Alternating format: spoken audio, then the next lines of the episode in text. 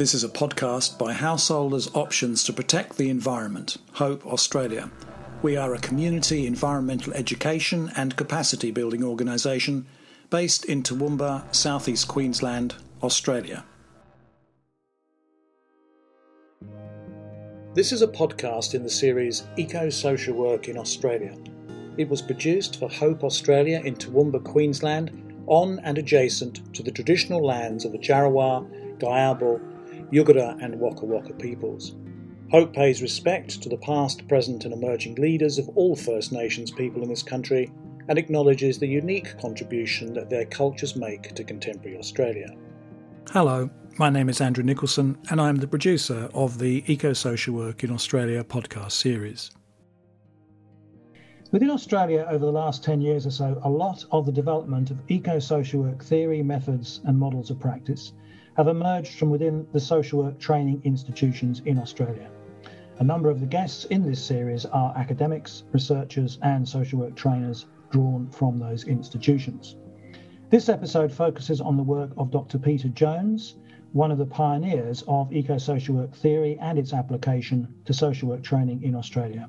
Peter is a senior lecturer in social work and human services at James Cook University, based in Townsville, Queensland. He has over 25 years' experience in the fields of social work education, where he maintains a particular focus on the application of transformative learning theory. His other professional interests include eco social work, sustainable community development, international social work, and international student exchange. He has published scholarly work in all of those areas. So, welcome, Peter, and it's an absolute pleasure to talk with you today. Hi, Andrew, and it's um, great to be here and have the opportunity to speak with you as well. And I, I might just um, signal that I'm talking to you today from Yunbenun, or Magnetic Island, which is in Wulgurukaba country. And so I'd just like to take a second to just acknowledge the traditional owners of the country that I'm standing on at the moment and to acknowledge that sovereignty was never ceded here. And such a beautiful part of the world to be uh, broadcasting from as well.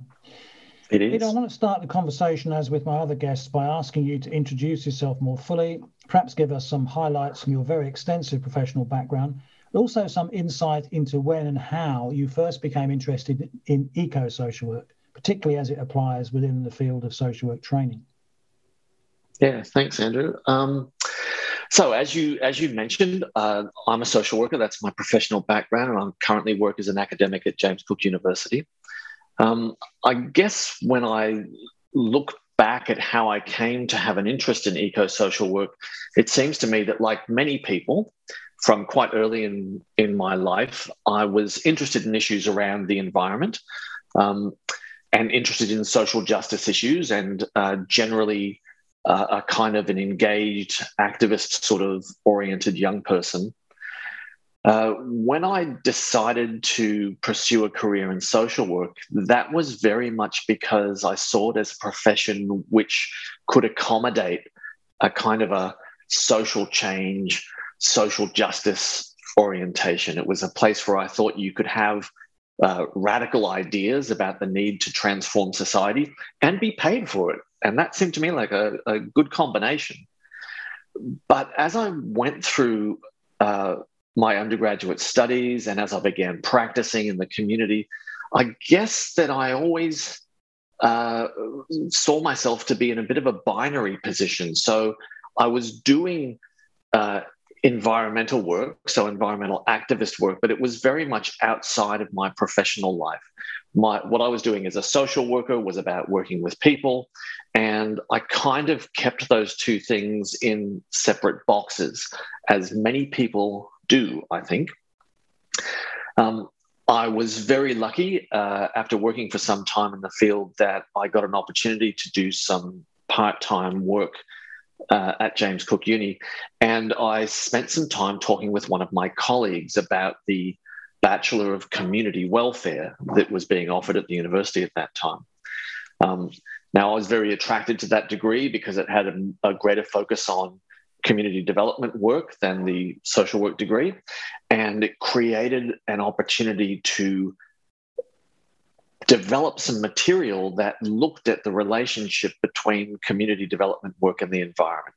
So, this colleague and I, Robyn Lynn, and I developed a subject which at the time was called socio environmentalism and community work. And it was uh, a core subject in the Bachelor of Community Welfare and an option for students in the social work degree so that was really the moment in my career when I saw that I could bring these two things together and explore the relationships that existed between concerns around the natural environment and concerns around human well-being and social justice. And I guess from that point, uh, I've been involved pretty consistently for the last 20 years or so in uh, developing approaches to teaching in social work that bring those things together in useful ways and continuing to find ways in my own personal practice that I can be engaged around environmental issues. And um, in recent times, of course, that's been pretty focused on climate change, as well as being engaged in more traditional social justice and human rights issues. So a, a long period of continuous development of social work curricula that uh, looks at bringing those things together.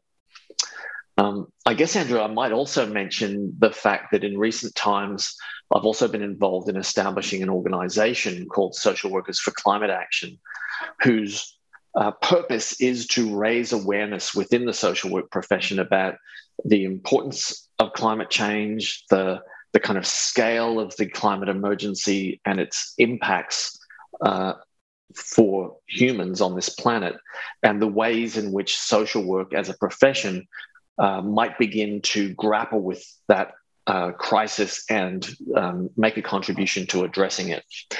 So I guess, yeah, I guess if um, if I think back to how I've come to be at this point, those are part of the answer.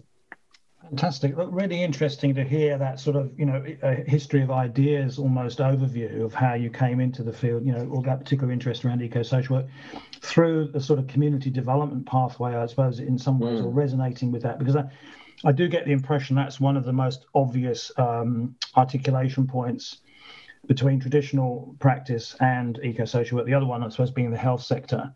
But nonetheless, you know, mm. in, very interesting to hear your personal journey into that. Can you now, you know, moving to the next question um, about eco-social work practice specifically in 2021, can you expand on that ground that you've already started to cover there? Um, your personal interpretations of what eco-social work practice is or should be about in 2021, and in your case, mm. perhaps with specific reference to social work training approaches. Mm, sure. Um, so I guess I'll start that answer by just saying this is still a somewhat contested area. So there are a number of different approaches that are that are existing at the moment in the literature and in the field around exactly what we are talking about when we talk about eco-social work. Uh, for me, an eco-social work approach is an approach to our profession that recognizes the absolutely central position that the natural environment plays in the existence and the continued survival of human beings. So, in other words, it's an attempt to overcome that binary that I mentioned previously, where we kind of put nature in one box and human beings in another box as if they aren't part of the same thing. So, an eco social work approach says that whenever we're talking about the concerns that face social work practitioners, so when we're working with disadvantaged individuals or communities, or we're working with issues of oppression or discrimination, that there is a underlying connection to the natural world and the health of the natural world that we ignore at our peril an eco social work approach says we have to overcome that false binary and begin to build into our thinking, uh, into our philosophical foundations, and into our actual practices this recognition of the interrelationship between humans and the environment. Um, as the Buddhist monk Thich Nhat Hanh describes this as being, he, he says that we enter are with the environment. There is actually no separation. It's not something that can be put in a box and kept separate from the concerns of human beings. So that's a that sounds like a kind of a simple thing, doesn't it, Andrew? That we just go, oh yeah, of course, nature, you know, that's really important. But when we attempt to do that, we pretty quickly find that it challenges a whole range of the traditional philosophical underpinnings of our profession. You know, we as a profession have our roots very much in the values and beliefs of modernity. And one of the characteristics of modernity is exactly that kind of binary thinking, the creation of those false dualisms that tend to separate people from nature. So, if as a profession we really want to give adequate acknowledgement to the role that the natural world plays in human well being, it actually means challenging some of those fundamental assumptions that we have carried forward with us as a profession. Um, and that's that's not an easy thing to do. And of course, once you begin to challenge those fundamentals, everything else then comes into question. And we look at uh, beginning to recognize that a deeply eco social approach to the profession would involve some pretty fundamental transformative change, um, right through from those kind of basic concepts and ideas around social justice and human rights right through to the practicalities of what we do in our in our everyday practice so i guess that's a complicated way of saying that really what we're talking about here is a way of thinking about social work that acknowledges our interrelationship and our fundamental reliance on the the natural world again, I think this is great. You know, a great overview, in you know, intro to this subject, and we're going to we're going to touch upon this at several points in this discussion because I know that you share with me an interest in really trying to nail down as far as is possible at this very formative stage of eco-social work practice what it actually is. Because I think mm. for the actual practitioner out there, particularly perhaps you know younger generation practitioners, you know, post qualification just coming up into the field for the first time really getting a, a, practical as well as a theoretical. But I think it's so vital and so valuable that you're giving a very solid theoretical input to this as well. But and we're going to come back to uh, the future aspect of this, of where this may go, mm. because you're pointing to that transformative aspect of what this mm. may mean for the profession. We'll come back to that later in the discussion. Yeah, go go ahead. Yeah, sorry, I was just thinking as you were as you were saying that, Andrew, that you know one of the things that I've that's been really startling for me as I've been working with students to introduce them to this area has been the fact that when you when you first say, "Oh, we're going to look at this connection between human well-being and, and the natural world," people's reaction is kind of, "Well, uh, yeah, okay, I, I get it. I sort of understand that." but you know i joined social work to work with people. I don't i don't i'm not really all that interested in working with trees or ecosystems. And it takes a little bit of unpacking to to really help people to establish well what those connections are and just how interrelated and reliant on the natural world we all are I, I, guess for me, one of the things that that's highlighted is the ways in which we are lacking, many of us in the profession are lacking a, a kind of a basic ecological literacy, uh, a real understanding of the natural systems and processes that allow life to exist on planet Earth. So with my students i i introduced them to some of this material. It's almost like going back to high school science and saying you know what is the water cycle and what is the carbon cycle and how does the biosphere operate? And and trying to join those dots and make those connections between that basic understanding of of the way nature operates and the way human societies operate and the way that we are, in the end, completely reliant on those natural systems for our existence. So it's it's a challenging thing to do, and it is a transformative uh, area. So if you once you kind of get that connection, it can really change the way you see everything. And I, I think that's you know that's that's a great insight there I think it articulates very closely to also to we're not doing it in this discussion, but a historical history of ideas, understanding of how it came to be that we have almost what you might term this false dichotomy in terms of the environmental interest in social work, but the social environment, how the social environment came to be understood as the environment, and that's a, that's quite a convoluted discussion but very fascinating mm. one going all the way back to the formative years of the early 20th century and possibly even before that of social work history. Very yes, well absolutely. Worth, uh, yeah, exploration. I'm hoping that we will get a speaker that covers that particular topic, you know, in, in this series. So I think it's it's vital to mm. understand. But look, staying with this trend of mm. pinning down exactly what this beast is, this green green hued beast of eco social work is, I know that you, and you started to talk about it in, in terms of direct work of your students. I know some of your students have been involved in considerable amounts of hands-on work in the uh, Townsville area, particularly where you know you're mm. based or where you teach out of. Um, can you tell us a little bit about that? Because I think it would be very um, interesting for listeners to hear about some of the practical, on-the-ground ways that your students mm. have interacted with this with this uh, new form of practice. Yeah, absolutely. So uh, this has taken place through a couple of avenues, I guess, but most in most recent times through the um, Social Workers for Climate Action organization, where we've had uh, students who are just uh, simply members of that organization, as well as having students who are actually completing field placements as, as part of the organization as well. Um, engaging in a in a range of activities, I guess.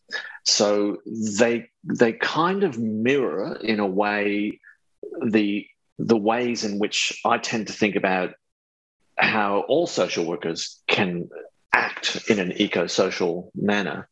Um, so they've engaged in activities that might be looking at their own personal uh, behaviors and own personal patterns of consumption and um, doing things like measuring their own ecological footprints and, and so on. So, developing some insights into their own uh, lifestyles and their own ways of living that then suggest ways to change if they actually want their lives to reflect an eco social understanding. So that's right down at, at one end of the scale at that kind of individual action. But we've also been very keen for students to get experience of becoming involved in social action activities that might be uh, either organized by themselves or where other groups in the community have organized um, social action. So, uh, you know, a, a, classic example of that is the School Strike for Climate movement. And uh, Social Workers for Climate Action has been involved in that over the last few years as a supporter, and we've had students who have uh, prepared, um, recruited, and participated in uh, those activities. So, engaging in social action that is directed at producing change around the climate crisis. Um, and at a, at a more internally profession level, students becoming involved in developing and promoting opportunities for professional development in, in, in this region. So, for example, as we talk, uh, we are the organization is preparing a workshop which will be run at the Townsville um, Women's Center that is about climate change and its impact on women and service delivery. So that's a, a um, workshop that's being developed by students and and some um, practitioners, and will be delivered in a way that attempts to raise awareness of climate change amongst a group of professional workers, but also work with them to explore and suggest things that people can actually do. So, what are the actions that practitioners can engage in that will uh, support the profession in addressing climate action that will recognize the impacts of climate change on service users and that mean that we can harness the power of the collective rather than simply focusing on individuals changing their lifestyles etc so i guess those are some of the things that that students have been involved in in particular and Peter, thank you for that. And and I, I understand that you know you walk the talk as a social work trainer and practitioner. You've recently been down to Canberra in a lobbying capacity uh, in something that's very much connected to climate change and health. So demonstrating that advocacy role that is one one role within an eco-social work practice model. Can you can you tell us a bit more about that? Yeah, absolutely. And I guess this is a, for me, this is a really uh, important and powerful aspect of a, an eco social approach in that we're moving here away from the focus on individual people doing small scale individual things, um, you know, like recycling or using keep cups or whatever. Those things are important. Please don't get me wrong. I, I think they're great and we should all be doing them. But this, the nature and scale of the climate crisis really argues that we have to produce societal change on the largest of scales. That's we're talking about on the national and global scale if we are actually going to produce the changes needed. So that means that as social workers who are committed to an eco social approach, we need to be looking for the opportunities to contribute to social change efforts and to produce political and institutional change. Um, obviously, as soon as you start talking about that, you are bumping up against the idea of politics and politicians and governments and the power that they hold in developing social policy. So, uh, just recently, um, I was part of a delegation of 30 odd people who went to Canberra to uh, engage in a political lobbying event that was organized by the Climate and Health Alliance, uh, where we broke into small groups of four uh, delegates, and we spent an entire day going from meeting to meeting with parliamentarians. So, uh, across the length of the day, uh, each small group would meet with a number of parliamentarians and talk with them about the need for urgent action around climate change. It's that kind of direct, face to face political lobbying that probably has one of the strongest or greatest potentials for producing change. It's it's great to send letters and emails to politicians, and uh, I don't know about you, I'm sure you do, but I, I do a fair bit of that.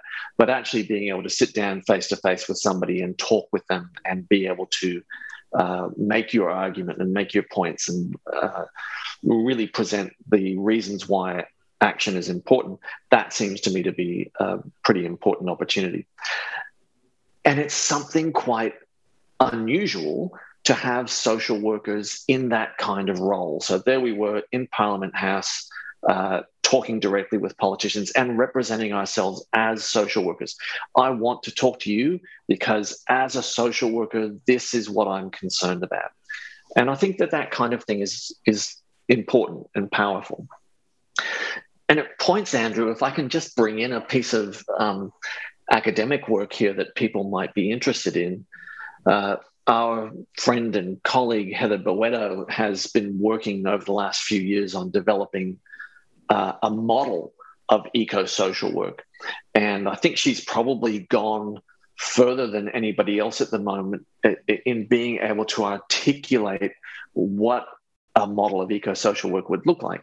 And the thing I appreciate most about her work is the way that it argues that social workers who are adopting this approach can be doing things, so taking action at a number of different levels. And in her model, those levels range from the individual, where you're thinking about your own lifestyle and taking action and producing changes in the way you do things to better reflect your concern of the environment, right through to the things you can do as a group or in an organization, the things you can do in your community, and at the topmost level, how you make a contribution to structural action, to actually producing uh, political and economic change. And I think if we conceptualize eco social work that way, we can see that there are many places where we can all be making a contribution. We might not be able to make a contribution at each one of those levels, or at least not all the time, but they provide us with some clear targets of where we can bring our eco social orientation um, to actually bear on the doing of things in our, in our practice lives. Thank you for that, Peter. And you know, it's, it's been an absolute delight for the fact that we have Heather Boetto in this series, uh, who's who's done her own podcast, and she talks about that that issue amongst many others. What strikes me is a, a, a thread for me as, a, as an observer of the eco-social work practice model is this idea of holism, which mm. we've been talking about, which runs very strongly through um, you know the practice theory and, and on the ground work. This idea of the continuity of practice at all levels, be it individual, micro, organizational, meso, or you know, mm. uh, civic action, macro that you've just been talking about in terms of political lobbying. I mean, of course, that's that's also present in traditional social work models, but it's particularly strong, I think, the idea of holism within eco-social work practice, to my mind, as it reflects that physical ecosystem type of um, model that's borrowed from mm. environmental sciences, the biological sciences, the continuity of all things, the inter- interaction, yes. interdependence of all things. Look, let's move on. This is almost might be a sacrilegious question almost for people like yourself, ourselves that are actually across this model and interested and convinced of its uh, utility. But nonetheless, just as a bit of provocation within each of these episodes, I ask guests the so what question just to drill this down to, to ensure that listeners understand the, the great validity and importance of eco-social work adoption. So the question is, why should mainstream social work profession, why should it be involved with such concerns? Just to spell mm. that out. Um, look, this is, I know um, it can seem like a kind of a basic question, but in fact, for me, uh, in the work I do trying to raise awareness within the profession, this is the core question because this is the question that um, students, for example, ask. And I think there's a number of ways of answering it and um, different issues that we need to consider.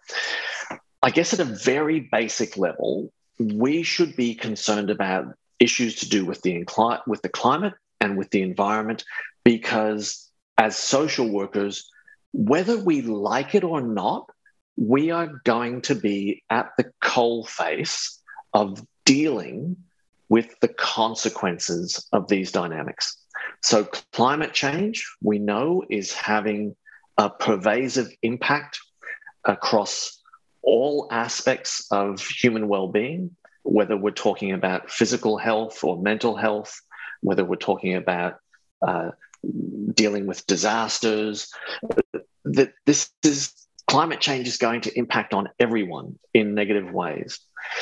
So, people that are working in social work are going to be dealing with the people who are impacted by climate change. It just, there's no way of avoiding that, I'm afraid. So, even if you're not particularly concerned with issues around climate or the environment, you're going to be concerned with mopping up the impacts of those things. So, in my mind, that's an argument for, well, at least developing an understanding of what the causes of the problems that you're dealing with are. So, you know, if you're a hospital social worker and you're seeing increases in people presenting with uh, vector borne diseases such as dengue or malaria, or you're seeing people come in with increases in respiratory diseases and all of the social impacts of those health issues, wouldn't you think it was sensible to have a good, solid understanding and analysis of the causes of those. And climate change is going to be foremost amongst them. So that's one uh, reason we should be paying attention, just on a purely practical basis. The second reason that I think is important is that social work traditionally holds itself up as being concerned with two core ideas social justice and human rights. And um, these are two concepts that most social workers are very comfortable with, very committed to. They're often pointed at as being the key philosophical foundations of our profession. So, my question to students sometimes is well, if you are actually committed to those things, to social justice and human rights, then let's look at how the impacts of climate change are being distributed around the world and, and in Australia. Who is it that is going to be most severely negatively impacted in our country? And it takes very little analysis to quickly arrive at the conclusion that the people who are going to be most impacted are those who are already in situations of disadvantage, people who are already subject to discrimination and oppression. In other words, those very populations that social work has traditionally aligned itself with and worked with to try and improve their lives. So, the, the impacts of climate change, the impacts of the environmental crisis are social justice issues because they have this inequitable in, impact. The very people that we think need to be supported because of their existing disadvantage are going to be further disadvantaged by the operation of these dynamics. So, again, without even having a unique commitment to eco social justice, a person who is committed to a current understanding of social justice and human rights should be very concerned with the impacts of climate and with um, the environmental crisis. I guess the third way of answering it is to, and this is the more transformative um, question, I suppose, Andrew, is to challenge people to begin developing that understanding of the interrelationship between human well-being and the environment and to recognize that the problems presented by climate change pose an existential threat to humanity. So, in other words, if we don't generate that understanding of the links between issues of the environment and climate and human well being, we are actually placing the existence of humans in peril. That to me seems like a very uh, powerful argument for paying attention to these questions. It's no longer enough to think that social workers can simply do the mopping up of the consequences and leave the um, the drive for change or the understanding of the science to somebody else. If we if we really understand our connection to the environment, then we must recognize that we need to more fully engage with it, and that doing so imposes moral and ethical responsibilities then to take action to protect the planet, and in doing so, protect human beings. What a fantastic, comprehensive, and comprehensible answer to that question of, you know, why should I care almost as a profession, the so what question. I, I, that's a brilliant unpacking of that, Peter. Thank you for that. Look, as we move to, uh, through this very rich discussion, um, I now want to sort of sh- start to shift the focus to the future.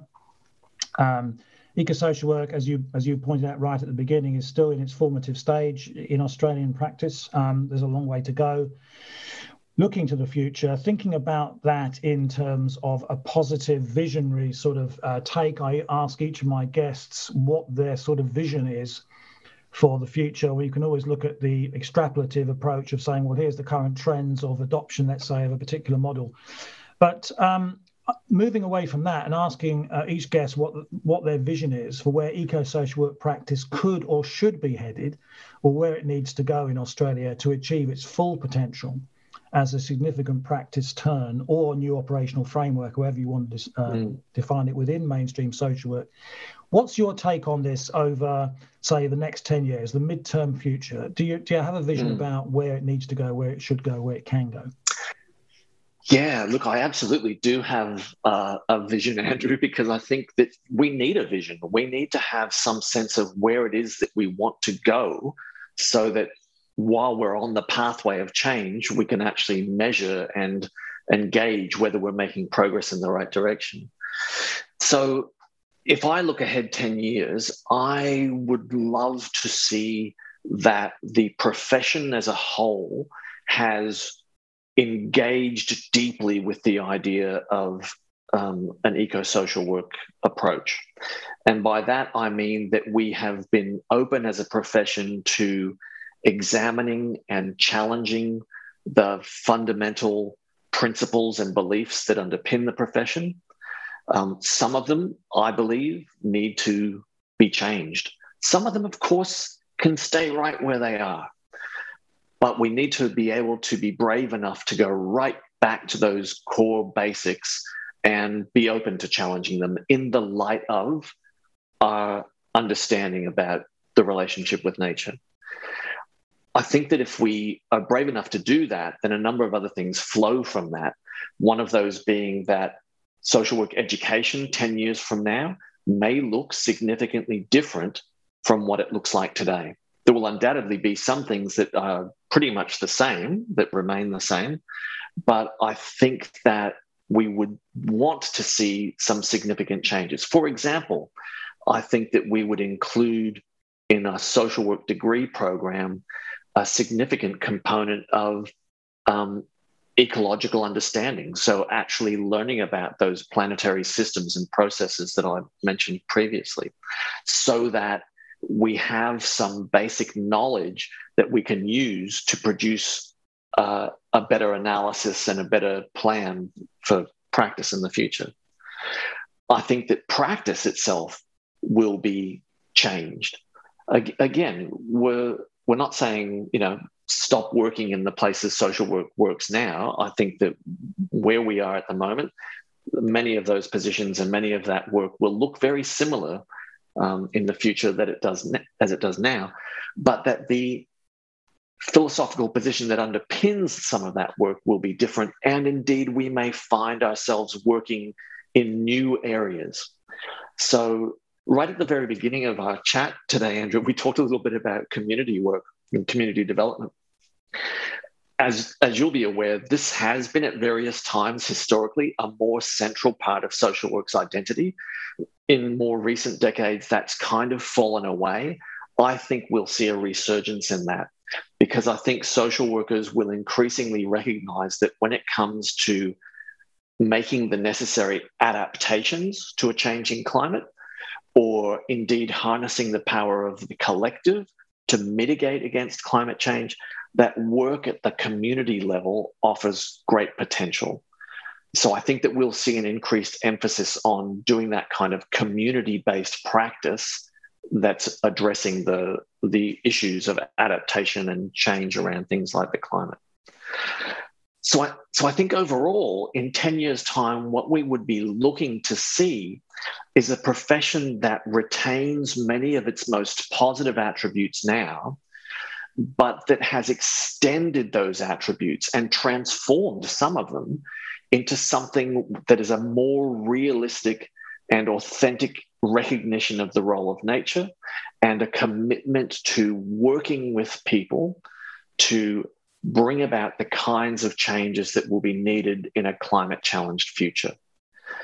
Now, all of all of that's going to be centrally important. I did want to make sure that I said something about the degree to which these changed kinds of practice approaches need to have a critical dimension. Of, course, a critical dimension is normally thought of as being an important part of social work.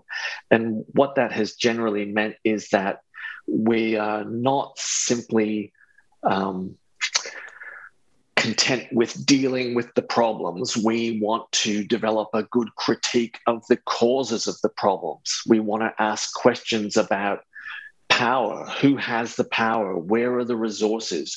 Who's disadvantaged and why? Who gets discriminated against and why? Those are all aspects of a critical approach. So in other words it, it brings a, a socio-political critique to our understanding of the current situation. That that same emphasis needs to apply, perhaps even more strongly, when we start grappling with an eco social approach, because it's absolutely not enough to simply say, oh, we need to, you know what we need to do? We need to get all the plastic out of the ocean. We need to stop people using straws in their drinks, or we need to get the recycling system working better. That, that kind of level of analysis is just not going to produce the kind of change that we need. We need a level of critique and analysis that points to who has the power, to what are the forces that are actually operating currently operating to stop uh, governments and corporations from addressing climate change in a meaningful way? Who benefits from slowing down the change that's needed? Who's going to be most disadvantaged in our society if these changes aren't brought about quickly enough? So, uh, an eco social work 10 years from now will be doing some things the same, but with a different understanding underpinning it. It'll be doing some things differently because we'll be engaging in new areas of practice. We'll see an educational process that integrates in a much more coherent way the interrelationship with nature. And all of that would be taking place within a model or a framework that includes a strong critical component. If if I can see that in 10 years' time, I'm going to be very pleased with the way things have gone and you won't be the only one. I, think you know you, you've just outlined not only you know in answer to the question, but the value of inspiring narratives, but narratives that are anchored to real possibilities. This isn't just a kite flying exercise. I mean, everything you've said there, mm. you know, seems to be in theory at least doable. Critical approaches, mm. boldness, a focus on structural inequalities, the power disparities that underpin unsustainable development. I mean, making that more central to the social work task. Let's just mm. stay with this, um, you know, a little bit longer on a backcasting basis. You use that idea of uh, the steps that might get us there. You've already pointed to some of this stuff, but I mean, just to give you an extra opportunity, do you have any ideas, you know, for the next couple of years, the, the very short-term future, say, some immediate steps that might start to move us towards that very edifying, very exciting vision you've just outlined? Mm. Yeah, I think that I think there's things that we can and should be doing right now, Andrew. So um, I would be really unhappy if we were thinking about eco social work as being something that's going to emerge at some stage in the future. Uh, I strongly believe we should be building this eco social work approach now. This is, you know, we don't really have the time to wait um, around for things to emerge. We need to push this in quite a um, significant way. So, the sorts of things that I'd like to see happening in the short term is even without um, the guidance of the national professional accrediting body, and I'm going to come back to that in a moment. I would like to see universities who offer uh, um, programs in social work, BSW or MSW programs, begin to uh, rapidly and actively build into those programs content around an eco social approach and around ecological literacy. Um, curriculum change is challenging, it's difficult. Uh, there are always a long list of things that people want included in the curriculum. But I think the nature and scale of climate change and the climate emergency argues that this is something that we need to be giving um, really urgent attention to right now. I think that the professional body uh, in Australia, the ASW, needs to be um, recognizing that urgency. And Andrew, I want to point out that the ASW has done some very good things recently. There is clear indication that they are increasingly recognizing the significance of climate change. Um, but I think things like the um, social work education and accreditation standards need to be amended to better reflect the importance of including content around environmental social work, eco social work, the climate emergency, the environmental crises, so that this becomes clearly identified as core business. So that we're not talking about something that's a bit sort of left field and out there, but something that's absolutely core to what it means to be a social worker. Uh, likewise, the code of ethics could be uh, and should be reviewed to ensure that these issues are clearly identified there as being important. That will, those changes now will help create a pipeline of social work graduates who come into the profession in the next three, five years with an eco social orientation as part of their core training. And I think that will make a significant difference. For people that are in practice now, I think we all need to begin looking at where we can contribute to change right away. Now, we've mentioned a few times already the idea of individual efforts and individual change. I want to encourage those, they're commendable, but please let's step up a couple of levels from, from that. If that's all we do, then to be frank, we're screwed. So, as a social worker, can you look in your organization at what's happening there? What's the level of climate awareness in the organization? Is there something you can do to facilitate greater awareness within the organization? Uh, what are the sustainability practices that are in place in that organization? And can you do something to produce change there? Can your organization add its voice to uh, NGOs and social movements that are agitating for change in the climate arena? Is, is there a contribution that the organization can, can make there that you could drive or that you could be a part of? Uh, what about in your community? Outside of your workplace, are there groups and organizations that you could join or support or that you could get involved in who are agitating for change, who are working in that space? Um, social workers for climate action, I think, is a good example of that. You know, it's some place where people can make a contribution that is part of the, the push to get the profession moving in this direction. And I guess as individuals and as organizations and as groups and communities, we need to be asking ourselves are we engaged in the structural struggle? Are we actually making contributions to the drive for structural change, the kind of economic changes, the kind of policy changes, the political changes that are going to be needed if we're actually going to address the consequences of climate change. So none of those things, Andrew, needs to wait for 10 years' time. They don't need to wait for three years' time. These are things we can be doing right now. And I would argue um, we should be doing right now. I think we have a, an ethical and moral obligation, a responsibility to be doing these. Thank you so much for that vision for a preferred future for the profession in Australia. You've mapped it out brilliantly there. And just again, thank you also for the, the tips and the, the, the, the practical suggestions of how we can all get our shoulder to the wheel, in, you know, in the very short term future to start making this future a reality. Because, um, you know, many people have made that point that notwithstanding, you know, structural inequalities, disparity, you know, political intransigence, all, all the stuff that hold things back, the future is to some extent shaped by the future we choose to make come about. So you've just given us a, a bit of a roadmap there as to how we can bring about a much better and preferred future from the point of view of the profession. Just mm. though to stay with that, and you, have already touched upon this, you may not want to say any more about it. And this is this podcast series dwells very much on the progressive and positive aspects of the diffusion of eco-social work ideas and interventions. You've just given us a brilliant example of this, a smorgasbord throughout the discussion. But I do also um, give each guest the opportunity to say something about any possible challenges or restraining influences that they think may be slowing down the adoption of eco-social work into the mainstream mm. here. You have touched upon a couple of these, but do you mm. want to say anything more about that? Yeah, I will say something, Andrew, because I think that I think it's often um, quite useful to identify what some of the obstacles are, um, because it then gives us some more targets for change, I guess. I think there are there is a philosophical obstacle.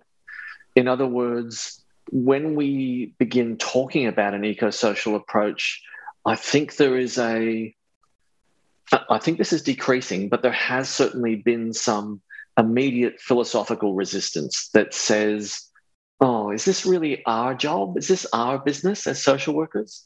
Like, isn't that stuff that somebody else does? And I think we need to continue to develop ways to overcome that resistance.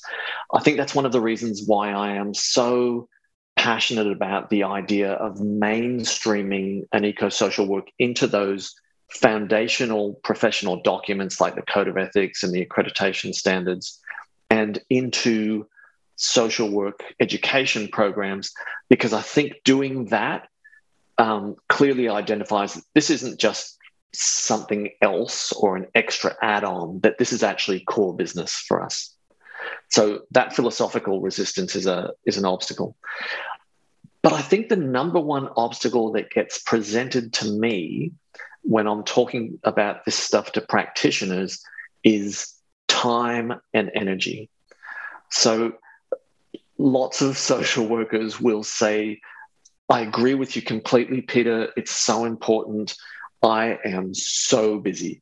I am overwhelmed. I am under resourced. And now I feel like I have to add in a completely new area into my practice and into my thinking and my professional life. And that's a real challenge because, of course, we know that that is the reality of many social workers, that they are overworked and under resourced. And this can feel like a, yet another demand being placed upon them. I think the response to that is, is to recognize that this is not something extra to be kind of bolted on to their practice burden, but is actually something that is integrative. So it permeates, it should permeate everything that a practitioner does. And in that way, it's not actually so much of a burden. In fact, it can be a liberation because it opens your eyes to a new way of seeing the practice context that you're in. But helping people to understand that that transformative nat- the transformative nature of an eco-social work approach can actually uh, operate as something of an antidote to that overburdening that's a challenge too and we need to be getting better at communicating that with people Brilliant. Listen, we're, we're almost at the end of this really rich discussion, uh, and you may have some other stuff to say. But just as we as we move along, just I suppose to you know tick the time scale box there, so people have a sense of uh, it coming towards an end. You, have given us such a, a, a, wide range of ideas here, and just based on that idea that people tend to, or this is what I've been told anyway, they tend to remember the first and the last thing uh, most often in a conversation or presentation. Do you have a short take home message or one key idea from the conversation today that you think best represents, uh, uh you know, I, I, mean, it's been so wide ranging, but anything that you think might be a, a take home message um, that summarizes or, or sums up your comments on the particular take you have on the subject of eco social work practice? I guess my takeaway message, Andrew, would be that we need to, as members of this profession, we need to work hard at developing a better understanding of the interrelationship between human beings and other parts of the natural world. Based on that recognition, we need to acknowledge the impacts on human well being of dynamics like the environmental crisis and climate change, and recognize that the negative impacts of those dynamics don't fall equitably upon populations, but in fact will fall most heavily on those who are least able to bear that weight. As people with a commitment to social justice and human rights, we have an obligation, therefore, to address those pro- problems, those causes of the discrimination, the disadvantage, the oppression that is in the pipeline. So I think that we can and should transform the way we think about the place of social work so that it better includes an understanding of the natural world but we should hold on to our commitment to social justice in recognizing that environmental impacts are not going to be equitably distributed.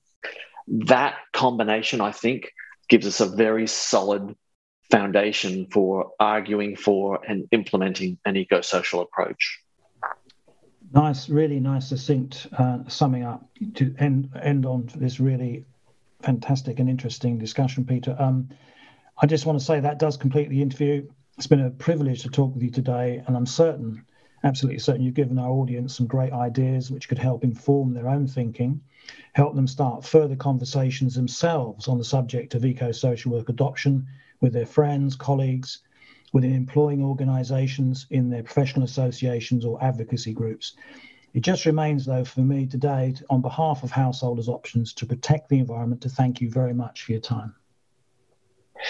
Uh, you're very welcome, Andrew, and thank you very much for, for this work because it's just so important to be getting this message out here. And I really appreciate the efforts that you're making in that regard. So, cheers.